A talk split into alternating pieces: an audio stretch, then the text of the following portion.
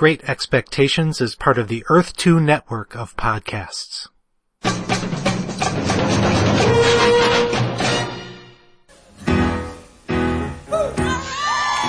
Episode 23. No edits. I'm driving in my car. I turn on the radio. I pull you a little closer. You say no. You say you don't like it. I say you're a liar. But when we get, ah, it's like fire. No edits, Jerry. No edits. That's my name. No edits, Jerry. Jerry No Edit McDade. Hello and welcome to another episode of Great Expectations. This is Jerry And this is Sean. and we're happy to have you back with us again. Those of you that made it over the great exodus of the uh, Earth 2 network. Yeah! This is our second show now on the, Yeah. on the new thread feed thing. I don't do technology really. I don't either. Yeah, who am I talking to? I forgot. I'm not editing that. Fuck you. Yep. No edits. No, No edits, edits. McDade. Yeah! No edits!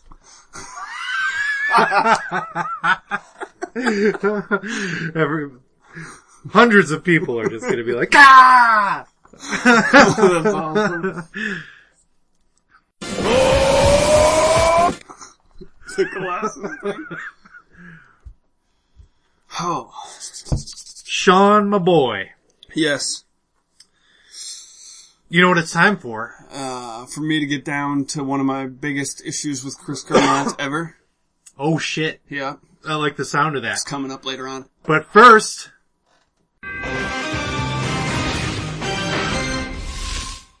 Previously on X-Men. what the fuck happened on this? This is 150, man. Go listen to the anthology episode. No edits. No edits! Previously on the X-Men, we had this cool thing in, issue 150 where the X-Men faced off against Magneto. That was in our, uh, in our anthology episode, which you should listen to, as Sean said. And then we just talked about some cool stuff from Marvel Fanfare. And what was the other thing we did? And X-Men Annual number 5. La la la badoon. Ooh la la badoon. So that was cool. That was our last episode, and that's all I really feel like saying about it. Yep. Thanks everybody. Thanks a lot. No edits! So we're just gonna... just so you know, Jerry's been sick for the past week and a half. I got attacked by a deer on a bike trail and stung by a bee and my arm swelled up to the size of the blob. It's been a fucking mess. Yeah, but you were completely immovable. I lost my first crush. Not Robin Williams. It was Lauren Bacall. Oh man. That's right. That voice. That smoky, smoky voice. Oh, Get out of the smoky. way, bogey! Get your hands off my woman, you son of a bitch. I don't know how you could like a lady that talks like this, but I'm glad you did. I do. You know how to whistle, don't you? you just put your wi- your lips together and you blow.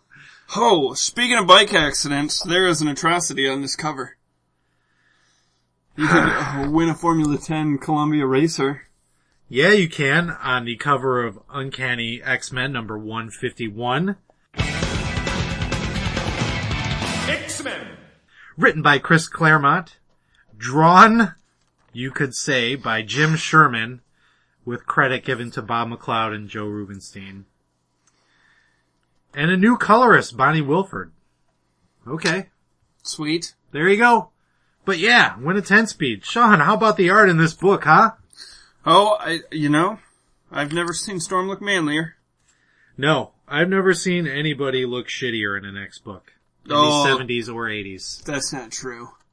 I would like to introduce you to my childhood. you just wait. I put a qualifier on it. There's fucking Igor Kordey. Yeah. He was young, man. Does he listen to the show? Oh, of course he does. No edit. No edits! Igor Kordey. Did I tell you about the conversation I had with Ethan Van Sciver? Was it about Republicans? It was not about Republicans. It was about his art. Who's Ethan Van Sciver? He's the guy that did that Green Lantern run on What's a Green DC Lantern? and this D, oh, I trampled yours. Do that again. What's a, You know, it's that DC book. what's a, But before he did that, he was hired by Marvel Oh. to do fill-in work on Grant Morrison's run because Frank Quitely's so goddamn slow. And it was like one of his first professional gigs and it was pretty rough. So we talked about it in, at a convention in Toronto and he was like, yeah, I just wasn't ready. I was really glad for the opportunity, but I wasn't ready. And I was like, well, you've gotten a lot better. yeah. And he has. Or so I hear. I don't know. I haven't seen any of his work in the last 15 years. Right? Yeah, because he works for the Distinguished Competition. Can we say that?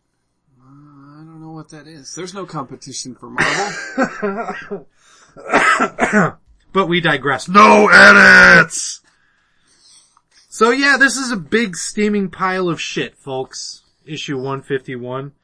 Um, I don't know what to say other than the first six ish, first six pages of this issue feature Kitty Pryde in a bikini and I don't think I'll ever have an erection again. oh man. This is bad. Scott Summers is wearing like beta blocker old lady shades. I, Sean, Yeah. help me. I, I mean, I got a problem with everything about this issue strictly because Professor Xavier suddenly, I think Kitty's parents decide that it's unsafe for her to be part of the X-Men, so they want to ship her off to the Massachusetts Academy. Yeah, that's some bullshit. That is some bullshit. Who runs that? Emma Frost. Hello bitch. No edits! One edit! One edit! Yeah, that's basically the story. Um, Kitty's parents are breaking up and it will be easier on everybody for some reason. Since they live in Chicago, it's easier for Kitty if she lives in Massachusetts instead of New York. What the f- So there you go. They're moving her off to this new school and she's sad about it. Everybody's sad about it. But now that Jean Grey is dead, there's nobody to change her parents' minds and it sucks. Storm's pretty broken up about it. She is. And she's surprised at the situation because they all assumed that Emma Frost Oh, ho! was dead Right? following their previous encounter with her. Um, but I guess she's not, cause hey, comics. Yeah. And, uh, Storm's the one that takes her off to the academy.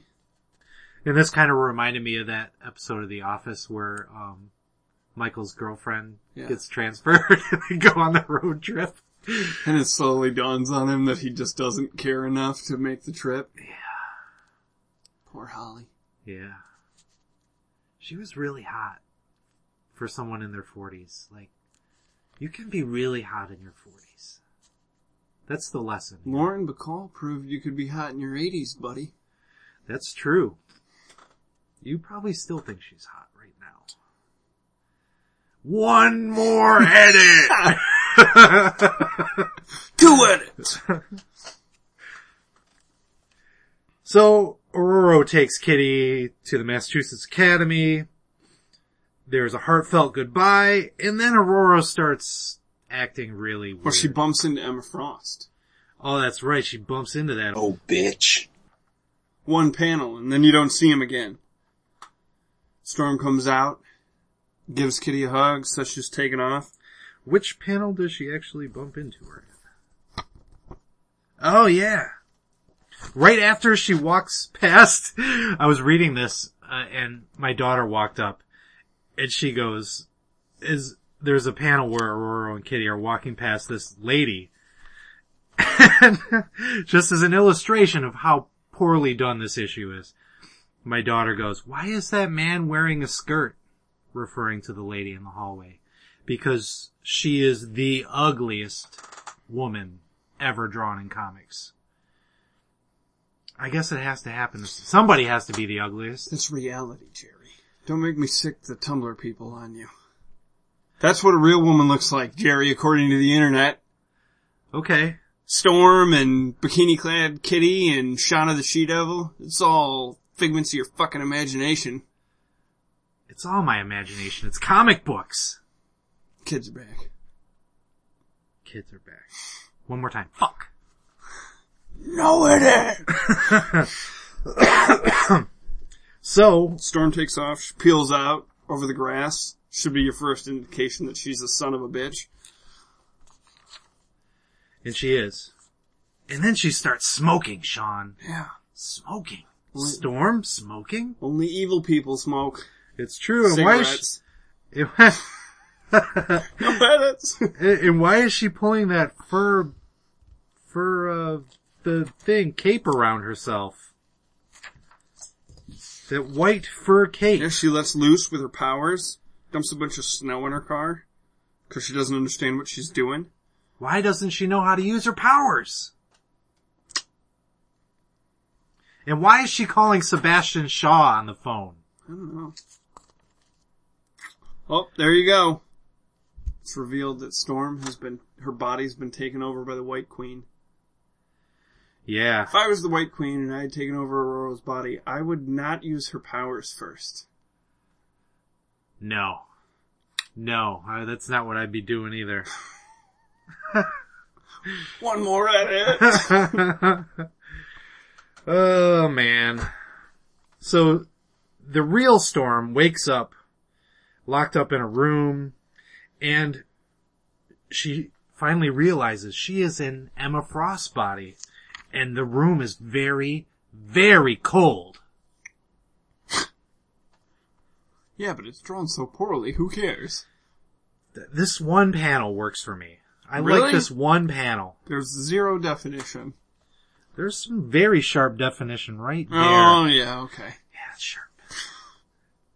It's so sharp it could cut diamonds. So, uh, cut back to the Xavier's mansion place, cause I'm drunk now. And, She just said Xavier. yeah, I did. Not the college. I'm talking about Professor Xavier. One more edit! And Kurt is macking on Amanda, his sister, girlfriend, friend from a long time ago. Don't worry about it. It's natural. Comics. It's comics, and this, a sentinel attacks. Wolverine jumps out of the bushes from where he was watching him. I love the fact that Cyclops optic blasts the shit out of that thing from a window. Like he must have like looked out of the window and been like, oh, let me remove my beta blockers. Yeah. Can't see in these things. And then the, the one other cool panel in the whole thing, a bunch of other sentinels emerge from the lake. Yeah, yeah, I did really like that. Yeah. I would like to offer an apology to Jim Sherman. that panel's pretty sweet. I apologize for nothing. That's fine. but I'll give them that that one's pretty good. The X-Men lay into these Sentinels, which were sent by the Hellfire Club.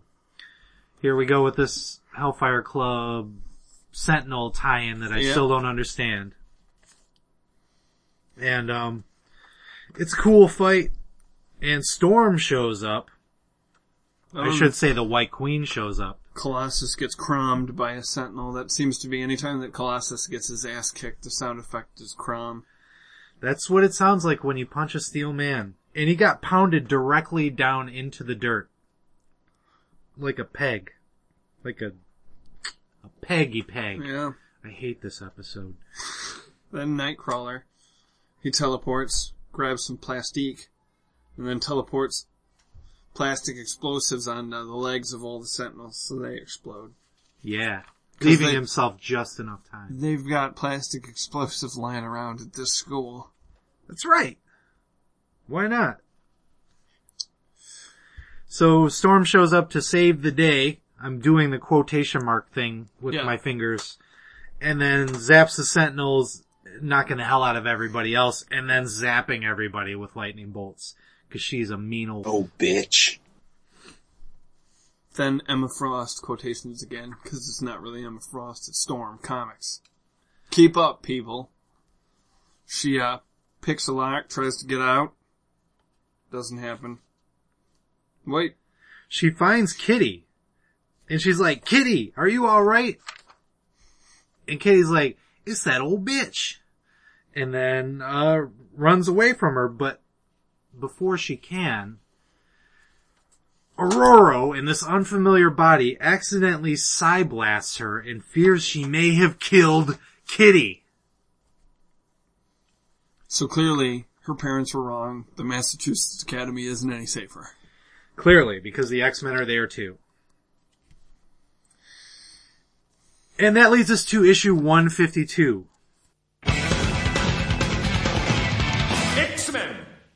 This is an immediate improvement over the last issue. Bob McLeod is doing pencils on this issue. I dig the cover on this one. Yeah. Oh, cover's pretty sweet. You've got the White Queen, um, who is unidentifiable other than her silver hair. Yeah. And then, uh, Which she really doesn't have silver hair, so. right, well, whatever. That's a nitpick. It's unidentifiable except you get Storm in White Queen's costume. Yes, you do. That gets three thumbs up from Jerry. It's bigger than a thumb. Except when it's tucked. No evidence! There's a big ass banner ad for Spider-Man and his Amazing Friends. beginning September 12th. So we're coming into that time, folks. This is like a golden era for, for kid comic fans. Yeah. Got comic, uh, comic theme cartoons on TV pretty I soon. wasn't even born when this issue came out, Jerry. Dang. I, I didn't read this new. Okay. It's cool though. Sweet.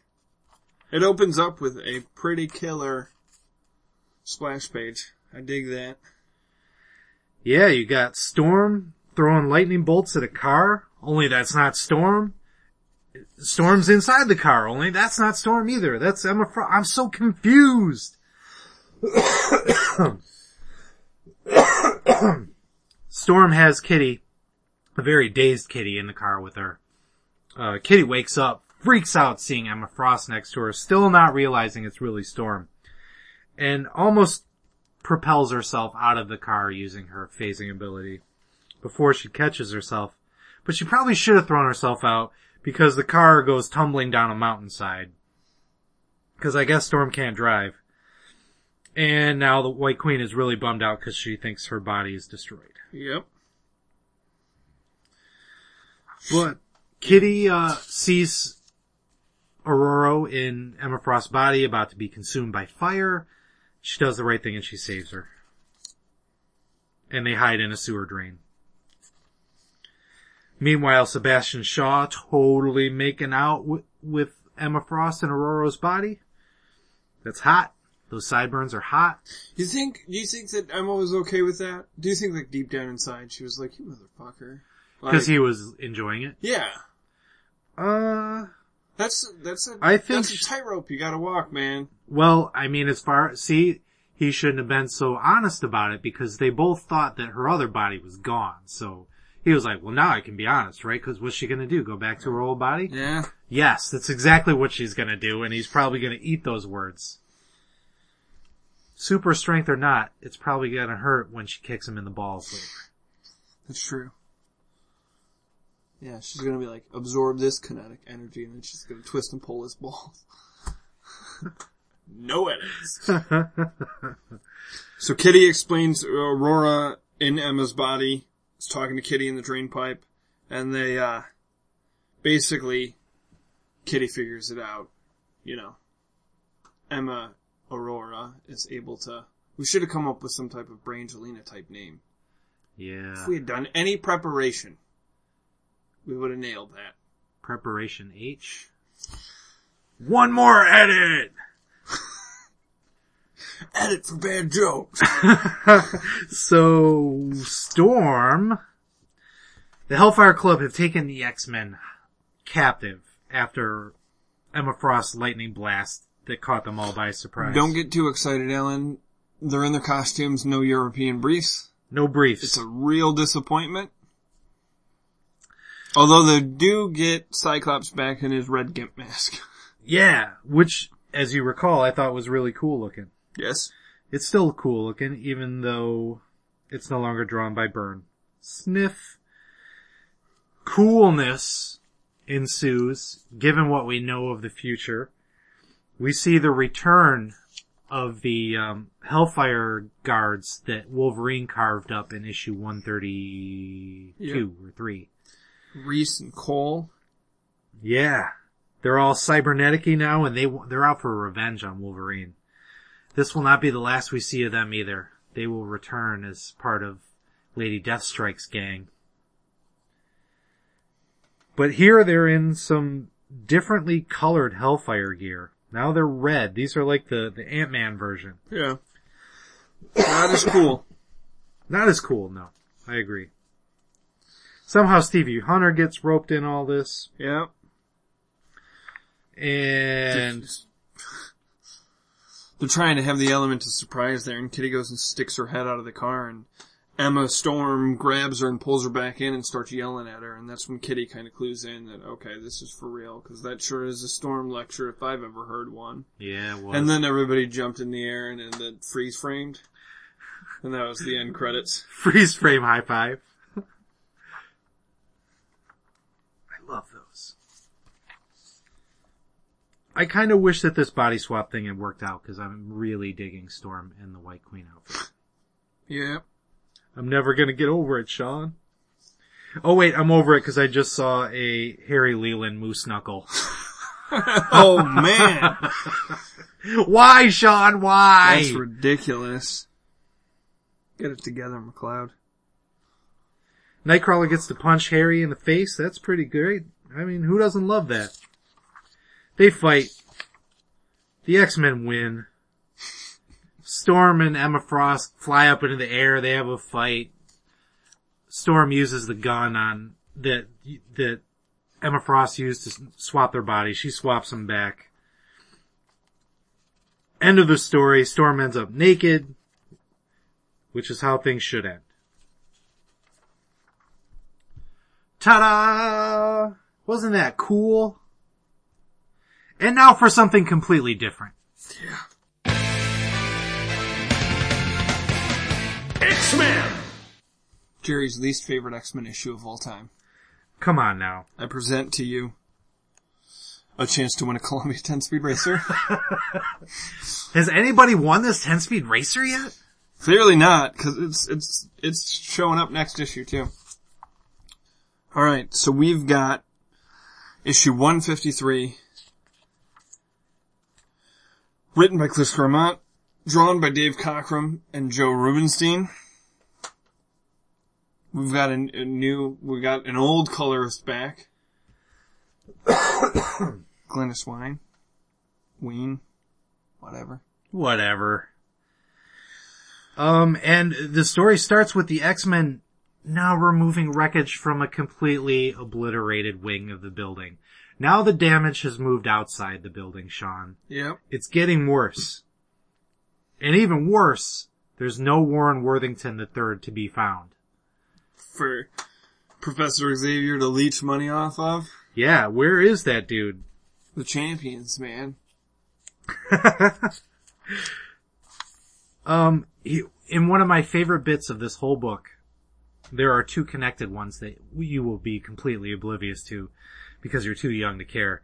But, uh, Kitty phases out of the roof of the building and she's wearing an ElfQuest t-shirt. And Sean, you don't give a shit, but that was my first indie book love. Yeah? ElfQuest. What's an indie? I know. But I'm sure there are at least one other person out there that knows what I'm talking about. It was a fun book. Right. And then they're gonna go, they're gonna tweet at me, hey Sean, you should give ElfQuest a chance. And I'm gonna go, uh, no, Which is cool. I'm sorry. There'll be another ElfQuest, um, Yeah. reference coming very shortly. See more nice moments between Um, Kitty and Illyana. Illyana's pretty scared. She is, you know, if only they were closer in age, they'd probably connect better. They should do something about that. Yeah, they should. It is interesting though that Professor X has telepathically taught the entire team Russian so that they can communicate with Illyana. That is pretty sweet. That's totally sweet. I know Kung Fu. No edits! I like that reference. Yeah. Was that a was that a Chuck reference? That was, uh, the Matrix. Oh, see, I thought it was okay. I just got done rewatching all five seasons of Chuck. He probably swiped it from that. I don't think so. Did he say that? Who? Chuck. Yeah, It's probably from the Matrix. He's probably yeah. quoting the Matrix. But I didn't think about the Matrix. I immediately went to Chuck. That's what I'm saying. Yeah, that's fine. So as you were saying, Illyana was scared, Yes. and she wanted a bedtime story, and Peter offered, but she said, no, no, no, no, no, no, no. You're a scrub. You paint. You draw. This is, it's time for words. yeah. I mean, come on. I want, Really? Artist? What do they bring to a story? you know what makes me crazy is that, I'm gonna pause and let that sink in. the Peter is always doing the thing about how he doesn't have words and how he wished he was more of a writer and a poet and everything. He's like the most poetic dude in the whole world. It's true. Um, so I'd like to hear a Peter's fairy tale, Right? but we don't get that. We get Kitty's fairy tale. Man, so you turn the page and it's a double page spread of a, uh, it's a pretty cool drawing. Artist. It's a book opened up and it's got the cast of characters. Kitty Pryde is Pirate Kitty. Peter Rasputin is Colossus, her true love. Scott Summers is the noble prince. Charles Xavier is the wizard. I gotta stop doing that. Ororo as the genie. Kurt Wagner as under protest a Bamf. Logan as the fiend with no name. The SR-71 Blackbird as Lockheed the Dragon. Lockheed the Dragon, you say? Yes. Jean Grey as the Enchanted Princess. I'm gonna have more to say about this in a little while. Okay. Cool. I want to hear about it. So, this is a total swashbuckling tale straight out of Savage Sword of Conan or something. It's pretty sweet. I'm, I know that like, this is one of the issues where people are like, I don't even know if we should go through this one panel by panel. Should Nah. we? Nah. Nah. 'Cause I think it's a pretty fun issue that people should seek out. I mean, we can if you want to. I just, um, it's just a kooky little tale where everybody's got kind of a familiar but slightly different role. Colossus is a prince and Professor X is his, uh, like his magician. Cyclops is the prince. Yeah. What did I say? You said Colossus. Damn it. Colossus is a pirate, man. Colossus looks sweet as a pirate. Colossus pirate actually looks like, um, uh, Generation Next Age of Apocalypse Colossus. Right, you know why? The bandana. Because he's got a bandana. Yeah. So he looks like anybody from the 90s. Artist, no edits. Um, they do the cool thing that they always do with, with Cyclops whenever they're in the, uh, uh, whenever he's like not in his, what am I trying to say? It seems like, okay, when Jean is in her fantasy world yeah. with Wyngarde projecting it, anytime Cyclops showed up, like he, he'd, be, he'd have that tricorn hat on and it would cast the, uh, shadows over his eyes. Yeah. Now he's in like a little turban thing and Yeah. it's doing the same thing. That's all I was trying to say. It's badass. But they pull it off his head and it unleashes his optic blasts. Which everybody thinks is crazy as hell. Yeah. And then there's a little fight. And then Jean Grey shows up Yeah. as Dark Phoenix. And Professor X chases her off with a, um, what, the, um, that crystal thing that, that the Shi'ar gave. Oh my god, Steve Raker would know this. The holempathic matrix. Yeah! I totally did it all by myself, you guys. I didn't even Google that. Uh, so he, he pulls that out and wards off the Dark Phoenix with it because it's the only thing that can destroy her. And it turns out, just as in reality, it's the, the, it contains the essence of like her true spirit. Um, and what's out there is like, uh, bastardization of that. And, uh, so here's my commentary on this. Okay. This whole thing is a story told by Kitty. Yes. And later on we're gonna see that like the entire team kind of ends up eavesdropping on the story. And I just feel like it's really fucked up that she's using Jean and the Dark Phoenix in some story. Like, cause she wasn't there. See, She's, she's kind of like talking shit about Jean. It- I more like she's talking about shit about that that she's got no business talking about. I guess is what.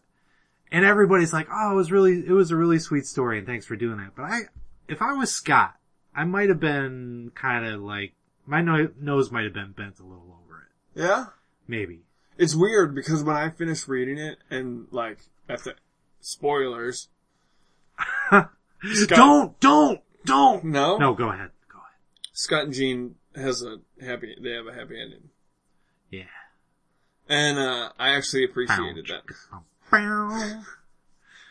I thought it was sweet. Like I didn't. I didn't read into it. Clearly, you're a jaded motherfucker, Jerry. Well, that is true. But, um, it didn't really start off that way. So my, my interpretation of what was going on in the beginning was like, Kitty, you probably shouldn't be talking about any of this. You should probably just shut up right now. You know, right now. You should, like, right now, just stop. Stop it. Yeah. But she pulled it off in the end. Okay, rant over. I'm sorry. No, no, no. I, you know what? I actually, I mean, I probably would be irritated by that too. And I do think it's one of those things where it's like calling on a dead teammate to be the villain in the beginning of the story. I mean, that's, that is a little rough. Yeah. I, I had my, oh, this is sweet glasses on. But you might be right. May, I mean, maybe she asked Colossus before she started too soon, and he was like, nah, she's been in the ground for years now. Go for it. If I was, if I was Kurt and Wolverine, I'd be a little offended. Yeah, you would. If I was the fiend with no name. but before we get to the fiend with no name, Kitty summons her pet dragon, Yeah. Lockheed, which pretty much looks like a black dragon version of, like the wings on this thing look just, make it look just like the SR-71. It's really cool. Yeah. but he's got a lip on him. He don't take no guff from no Yeah. kitties.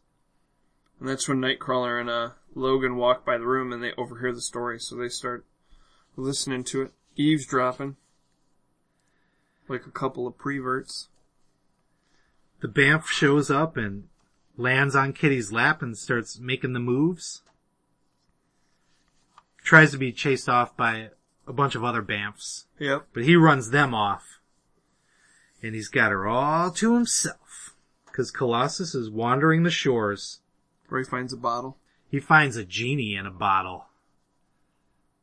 I just thought it was cool that like I am like, in a bottle. oh my god, this would have been the best podcast for us to have video. Because there's a lot more going on behind the scenes that you're unaware of, audience. Those were some sweet dance moves, Jerry. Thank you. I love the fact that like Kitty uses the, you know, she's not Storm, she's Wind Rider. Thought Yeah. that was cool. I was like, I'm digging this. And that It's is fun. a Cockrum costume, Yeah. if ever there was one. Yeah. She's sort of like, oh, I can't make that reference. What? I was gonna say it's like Batman Beyond. but what's a Batman Beyond? I don't know. I don't What's even know what I'm saying. I'm making up Where's words. Batman? Sounds like a like a crappy version of Spider Man. Ratman. Yeah. Did you know that Sauron? Wait a sec. It's not deflate. Is that Deflator Mouse? Yeah. Did you know that Sauron originally was supposed to be a bat? no. I'm happy he turned out to be a pterodactyl. They Or They wanted to make him a bat because he's vampiric. And the Comics Code Authority said no! So they had to settle with that. Yeah. We've already got one great bat character, Morbius. Yes!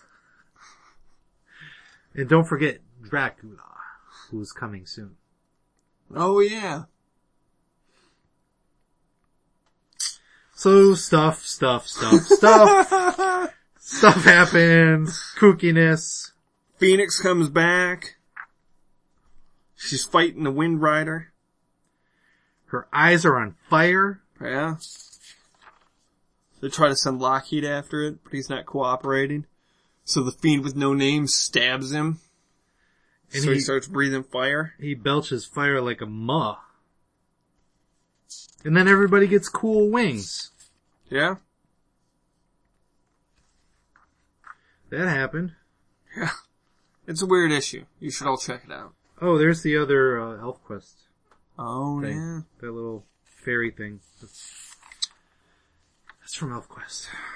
So like I said, it ends with, uh, them defeating the Phoenix, and she's turned back into Jean. And when, when Jean is freed and no longer the Phoenix, Cyclops' eye curse goes away, so he's able to look at her. And they're happy in the end. Kitty's asleep. Kitty, or Illyana's asleep. Kitty opens the door, and, uh, everybody starts laughing, and they're all having a good time, and then Cyclops kneels down and gives her a kiss on the cheek and says, we thought it was great, especially the ending, thank you. And that's why I thought it was sweet, because I was like, Illyana doesn't need to know the bullshit. So, in some far off land, Cyclops and Jean got the ending that they deserved. Not the ending that they got, Jim fucking Shooter. Shooter! The end! So that brings us up to Uncanny X-Men number 154. X-Men! 154. Reunion, written by Chris Claremont with art by Dave Cockrum, Bob Wiacek, and Joseph Rubinstein. It opens up with Storm and Cyclops going at it, playing some Whoa, type whoa, of- whoa, whoa, whoa. Not in that way. Oh, sorry. Sorry. Uh, Settling their, their leadership. no, Who was dominant? Yeah. That's how they should have done it. When it, the time came to finally put an end to who was the real leader of the team, they should have had a fuck off. Yep. No edits. No edits! Whoever orgasms first loses. Not in my book. One more edit! Like 17 edits. So we get three full pages of Cyclops and Storm playing handball. Yeah.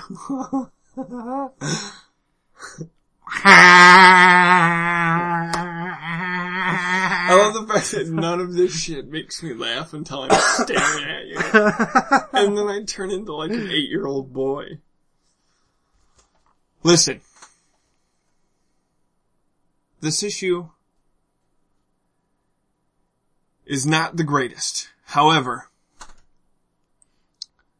the cartoon did a fantastic job of adapting this issue.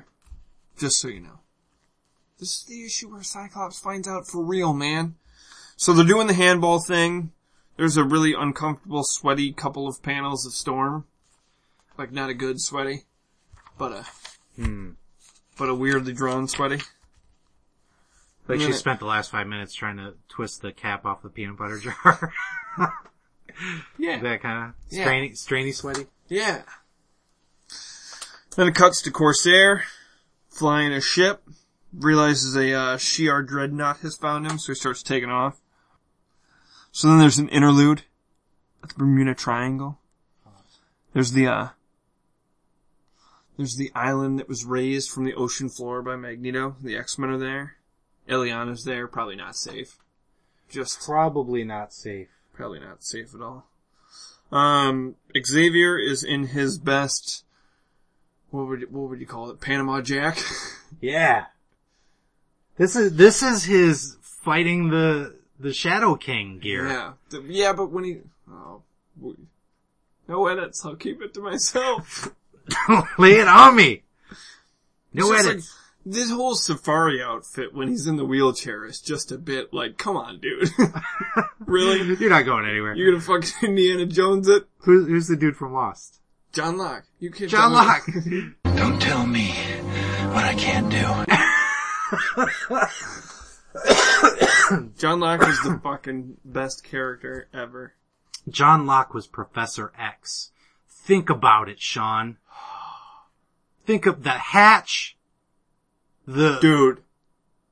I, I like Patrick Stewart, but you just opened a whole other fucking, oh my god, Terry O'Quinn, Michigan native is Professor X, whoa, right? right.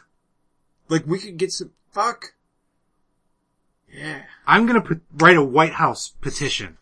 Yeah! Alright, we gotta tighten up. Yeah, we gotta. Carol Danvers, looking good. Yep. Let's quit objectifying these people, Jerry. Come on. I, Sean, there's nothing going on here, man. I know. I, I'm just here looking at the scenery. I don't know. I, how can I say that? This is an important issue. So, yeah. So well, Carol starts, uh, she's sitting on the, one of the balconies, just overlooking the thing, obviously. She's, uh, lost her powers, her memory. And her life, mostly, good times. at the hands of Rogue. So she's a little distraught. Thinking Well- about her future. Wolverine shows up and, Yeah. and, uh, kind of lets everybody know that he has a past history with her Yeah, and her boyfriend, Michael Rossi. right? That's pretty Remember awesome. that name. Yeah. Remember that name. Jerry, that's the creepiest look you've ever given me. I wish you guys could see the look Jerry's giving me right now. It's awesome. That look was given twice before, and two children were born.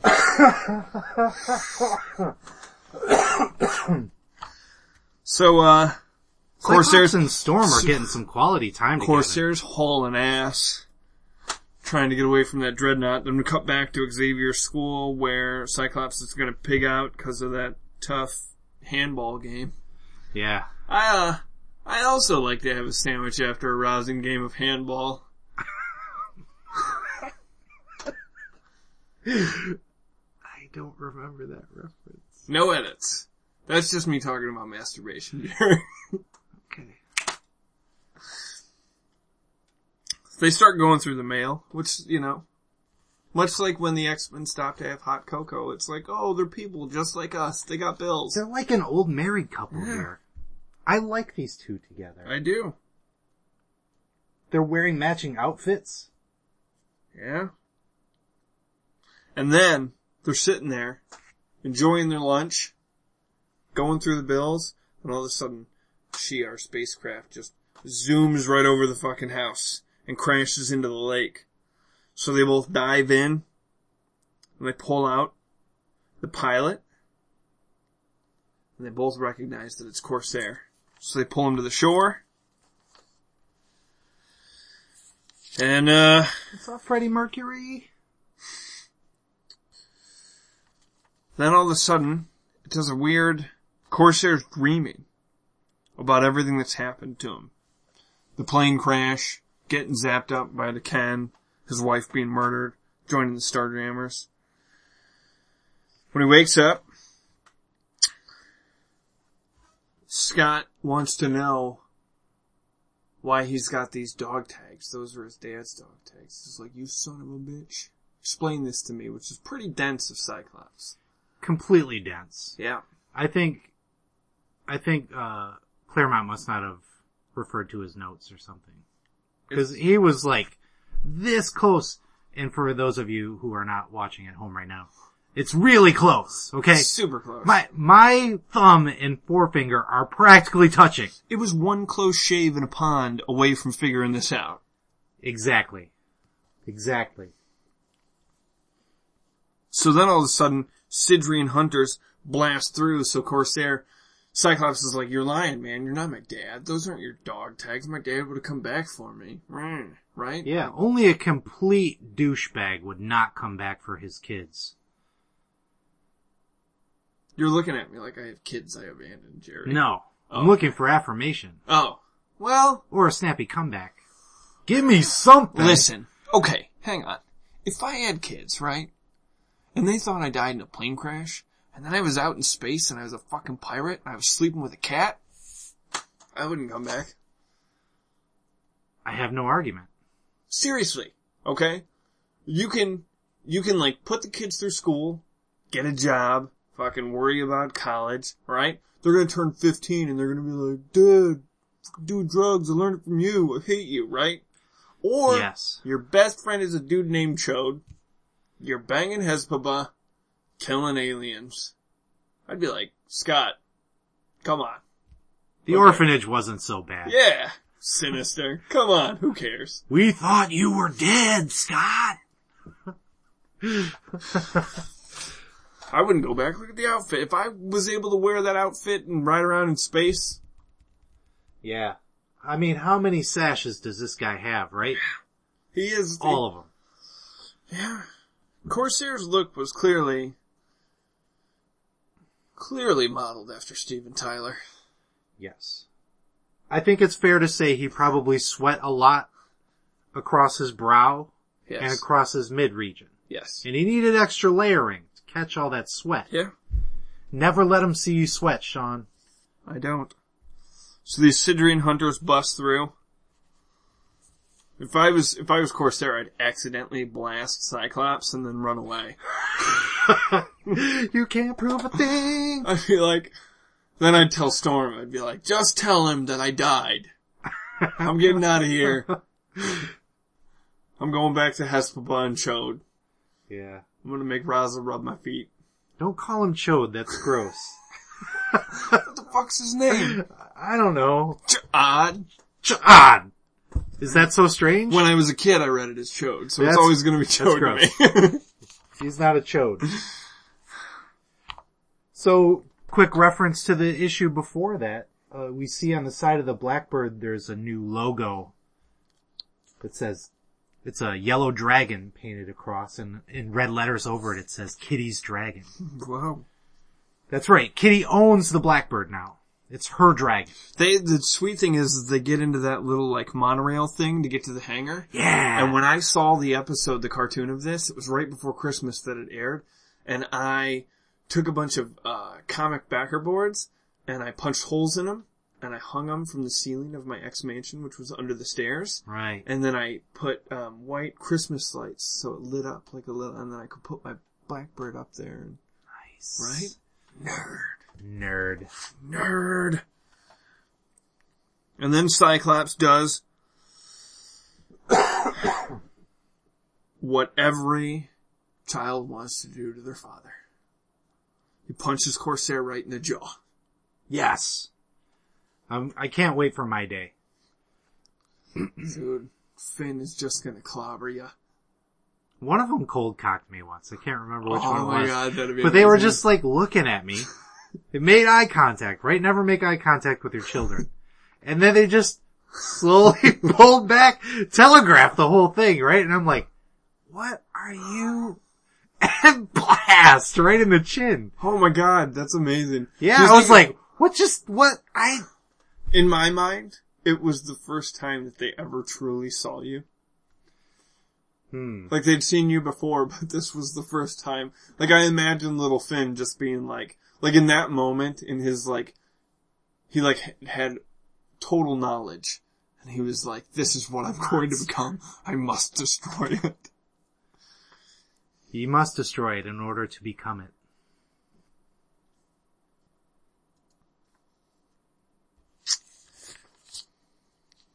So, uh, yeah, Cyclops fucking cold cocks him. And he's doing it for a reason, cause Storm's gonna blow the holy hell out of these little spider alien bugs. Yeah. Which are about to form one giant bug. And can we just say that these little spider bugs have just fucking destroyed the rest of the mansion? Bad day, man. Yep. Super bad day. day. So this big ass thing, that is a, it basically looks like a big what, manta ray now? Yeah. Flying after the blackbird. Scott zaps it through the windshield of the plane. That's Yeah. pretty cool. That is pretty cool. There's a big dog fight. They blow past a fancy restaurant. And then Corsair wakes up from his jaw punch and he goes, nice flying son, I couldn't have been done, done better than myself. I just totally botched that, but you get what I'm saying. Yeah. He's like, We all good get flying, kid. This is our bonding moment. You're a good pilot, just like I was when our plane got zapped out of the fucking sky and your mom got raped and killed. Spoilers. Sorry? Ugh. Man. Uh, yeah, her story is not so good. No, it's kind of a bummer. Not so good. Makes me kind of regret all those jokes about Hepzibah's space tang. Edit it.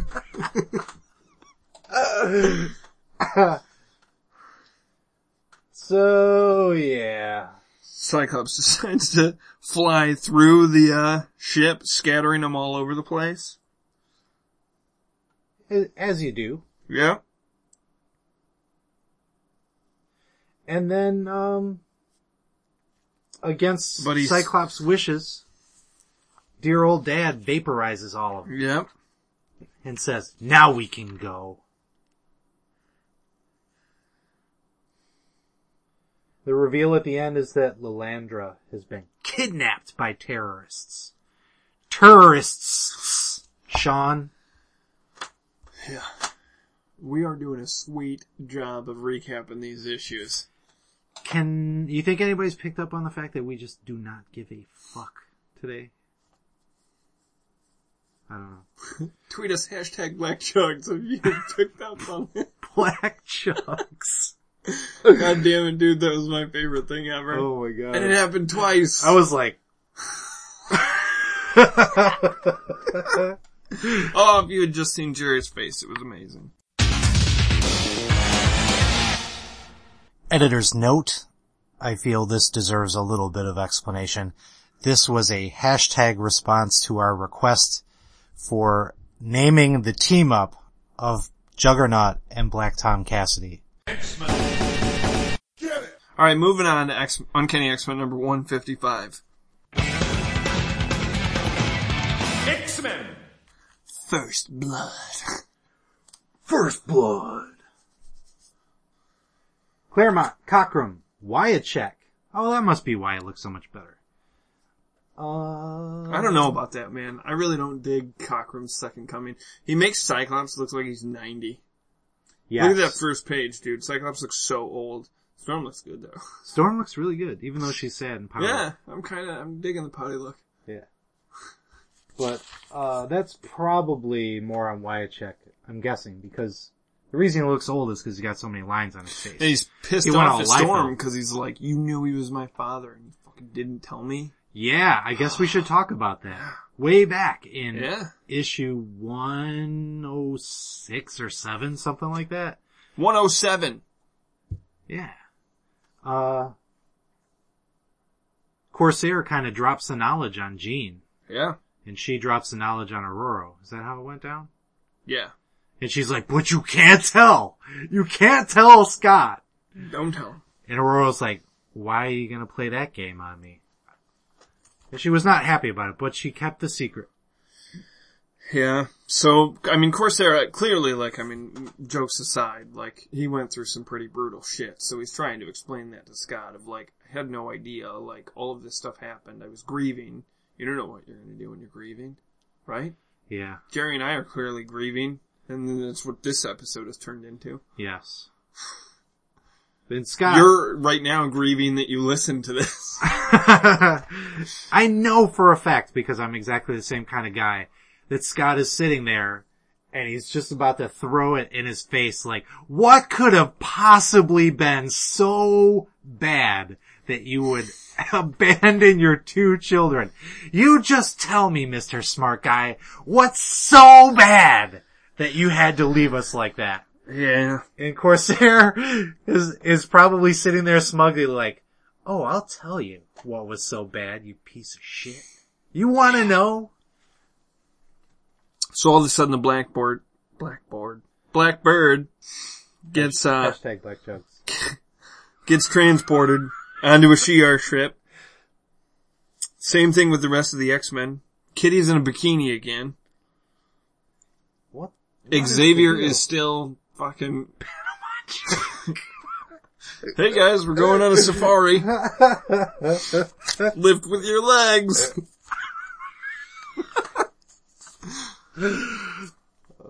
Uh, Racket, Ra- Racket Raccoon makes a cameo and says he needs Xavier's chair. No, Another edit! no edits. no edits! I'm gonna have to edit one of those out. Oh. so then, uh, I love the Shi'ar ships. I do too. I love the way Cockrum draws those. They all look like really cool looking bugs. The Shi'ar look cool. Everything about this looks cool. You shouldn't rely on us to explain this to you. If you're sitting there and you're like, man, Jerry and Sean are so great at explaining this stuff, I never have to read this issue. You're an ass. I'm sure they're thinking that right now. Dude. Best episode ever. No edits. No Don't edits. fucking edit this. I'm not gonna edit a damn thing. If we want to get 30 minutes out of this episode, I have to leave everything. oh, Sean. oh man. Would have been awesome if I hadn't read this two weeks ago and I could remember what they were talking about. Special guest appearance by Tigra in this issue. Of course there's like, see you later, Hepzibah. There's a new kitty kitty in town. Cyclops, what are you doing with Jean? When, he's like, have I told you the benefits of the, Feline persuasion. Uh, and this one doesn't even backspeak or whatever you call that gibberish that yeah.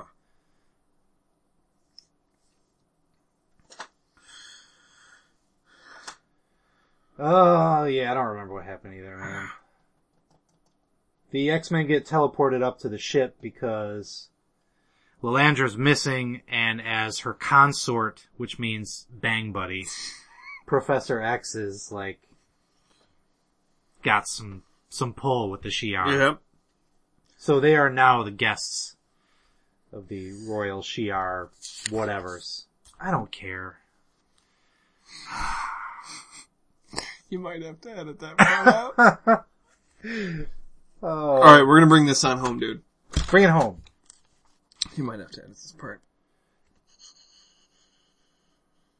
So they they okay. So the X Men get sent back to Earth to look for Lilandra, but Nightcrawler and Kitty are kept on as prisoners slash guests of the Shi'ar, uh, as leverage to force the X Men to find Lilandra because of course they wouldn't want to find her, And like Xavier does something really weird, which is like he basically like mind melds Kitty and he's like, I'm giving you all the, and it's not a knock on Kitty, but like, he gives her all the information that he knows about the Shi'ar. But like, why, if Nightcrawler's gonna be staying there too, why do you give it all to Kitty? Like, she's a kid. That's gotta be overwhelming. She's the techie person that's oh, probably gonna good have. point. Like, yeah, okay, wow. So she's She's the gadget guy. kick ass. She's the gadget guy, so she's gonna be under, able to understand alien technology. So, Well, she will yeah. now. Oh yeah, good point. She's 13 and a half, Sean. Yeah, Come on, man. yeah. She's ready. She's wearing a yellow bikini. That's true. At 13 and a half, I was exploring computers and my body. Yes, you were. This has taken the best turn ever, Jerry. So the X-Men return and they head right to the mansion. Who? And Wolverine raids the fridge because that's what you do. Oh my god. Of course, the only one there is Dude. Jarvis. So we gotta, jeez. Their butthurt butler. We gotta Yeah. deal with their butler and their woman. I would deal with both of them. Jarvis is a good man. He is. And Tigra, there's nothing wrong with Tigra. Come on now. Wolverine doesn't seem to like her. Wolverine's a idiot. Alright, fair enough. He ain't got no time, which is why he's alone. That's all I'm saying. Yeah. So they figure they gotta start tracking him. Then you get a sweet shot of, uh, Kitty, still in her dumb bikini, looking out over all of space. It's a pretty sweet view. We better win some type of podcasting award for this. Do not edit anything. Luckily, Kitty has found her favorite thing in the world, a costume fabricating Yep. device. She can go crazy making new costumes now. Yeah, and she gets herself does. a green dress. Then she changes herself into a white phoenix costume, which is kind of creepy. You know what she looks like there? Mary Marvel. Yeah. Who's Mary Marvel? Mm-hmm. Then she changes into what looks like Lilandra. So she's in some royal Shi'ar garb. And then she changes into Darth Vader, which is pretty funny. Yeah, totally funny. I chuckled. And in the end, she's going to end up using that device to tap into the entire Shi'ar network. So she's not playing, she's working, Sean. Yeah. So get off her back, man. Alright, fair enough. So, uh, Corsair and Storm are hitting the town. Storm's got some white go-go boots. It's a pretty awesome outfit she's got going on. She's got the best taste. Yeah, she does. And and you you would think, like judging by the panel, that all the other people are positioned looking at him, right? And you would think that they're all looking at Corsair because he's dressed like an asshole, Yes. but they're actually all looking at Storm. 'cause She's dressed pretty pretty badass. I'd probably have a stroke trying to figure out where my eyes are supposed to be. Then you see a little uh gun pop up, and you get the first appearance. Of the brood! Yep. Which I have an issue with, Jerry. Uh oh. Let's hear it. Well, it's another one of those Claremont things of like, hey man, saw this pretty good film the other day. It's Yes. called Alien. Yes. I think I'm gonna take that. Yeah. It's cool. You guys don't mind, right? If that should happen today, the internet would be like, oh, eh. It's my internet. There were probably plenty of letters that came in about fuck. it. But I didn't, yeah. Letters pages. So your were good. issue is not with that Claremont did it, it's just that people would bitch about it now. Yeah, well, yeah. Like knowing that that Yeah, I mean, it's one of those things where it's like, I look back, like to me, when I was younger, reading this or whatever, I probably hadn't seen Aliens, so to me, this was like, oh shit, it's crazy. But then when I look at like, the Dark Phoenix saga matching up with Star Wars, this comes out right, you know what I'm saying? Uh-huh. Who knows what movie came out when they were in the Australian outback? Fucking Mad Max? I don't know. yeah. Or the Reavers Beyond pop up Thunderdome. and Terminator comes out, you know? Nimrod, Terminator. Nimrod Terminator and uh Days of Future Past was totally Terminator. Yeah, see? Yeah. But I'm okay with it. Oh, But if it too. happened today, But I mean, you remember way back when the Shi'ar first show up, it's like a, a direct swipe Oh, of yeah. the the Enterprise's um uh Bridge. bridge. Yeah. And did I tell you that Chloe and I watched Star Trek? I, I was gonna comment on that because you said that you started her with season one, episode two, which I thought was odd. well, the f- first one was the pilot, Okay. and later on they recap the pilot in that episode where um where Pike comes back Okay. and he's like all shriveled up Okay. in the little wheelchair thing and he can't talk. All he can do is flash that light once for yes, two times for no. And Spock goes on trial. I don't know if you remember that, but it, like they show the entire episode. In that. okay. But she totally dug it. Totally dug it. And I was, I sprained my arm patting myself on the back until she went to bed that night and couldn't sleep because she had nightmares for the last three nights. So I'm stupid. Oh well. I'm sorry, buddy. At least she didn't, at least you didn't show her the brood. Yeah. She have a nightmare. Chloe, we're watching Alien tonight. My, uh, my sister fucking terrified of that movie because my dad ma- took her to see it when she was a little kid. Uh huh. And, uh, he bought a glow in the dark alien toy and she was like on the bottom bunk of the bunk beds of my sisters and he like shined a fucking light on it and then snuck in there and put it above her bed and then woke her up in the middle of the night. And so the first thing she saw was the fucking face hugger. No. Yeah, freaked her the fuck out.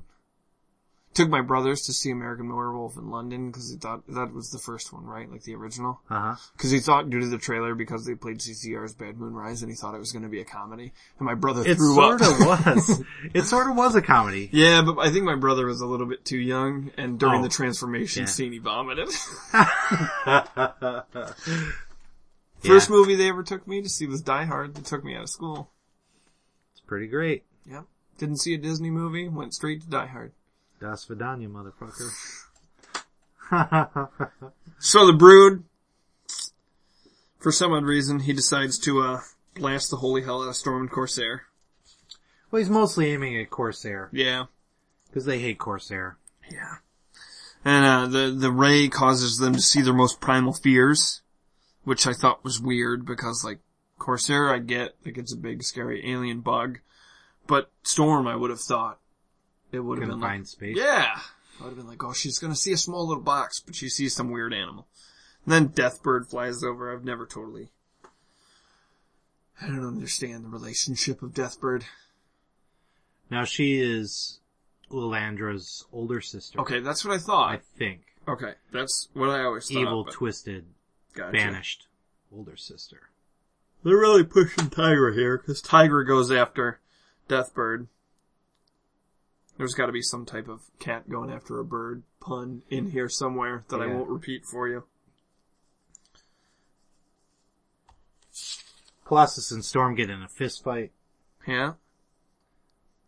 And then Deathbird pulls out some crazy ass javelins from her gauntlets, extends them full size, and then blasts the holy hell out of Colossus, and then a car.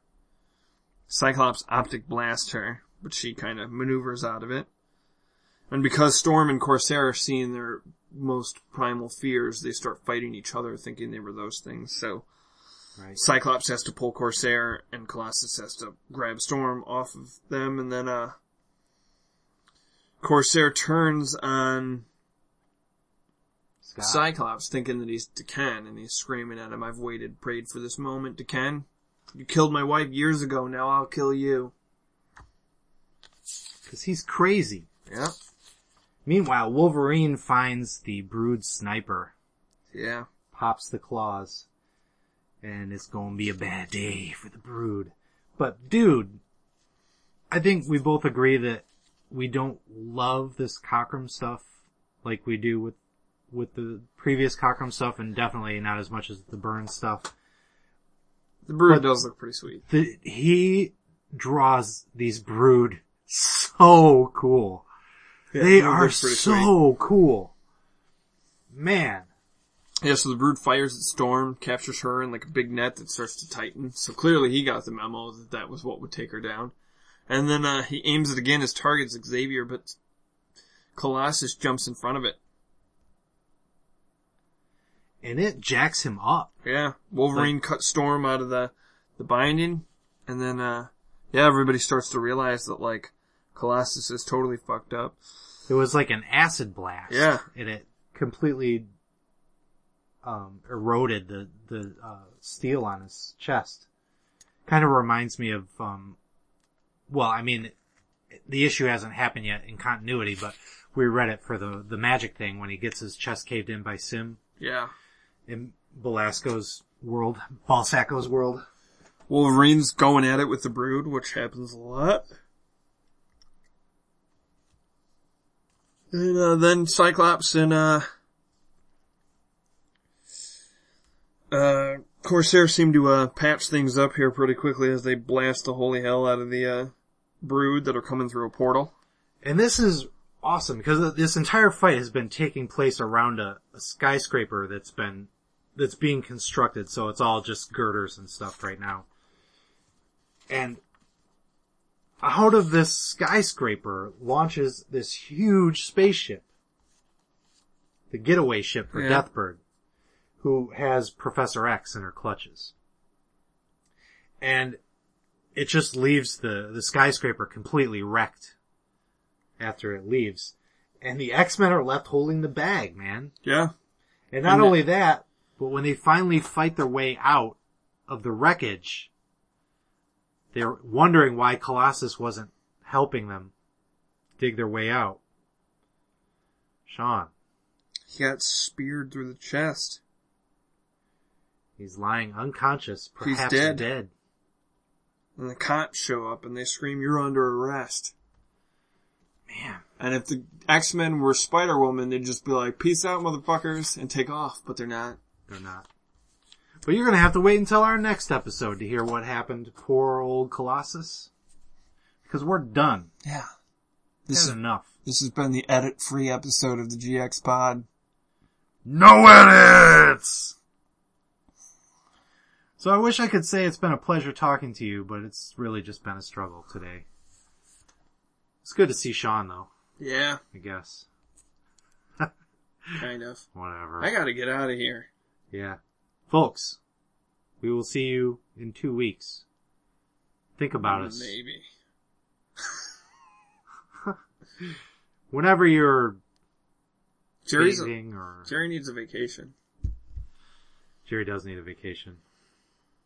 What I'm trying to say, people, is goodbye.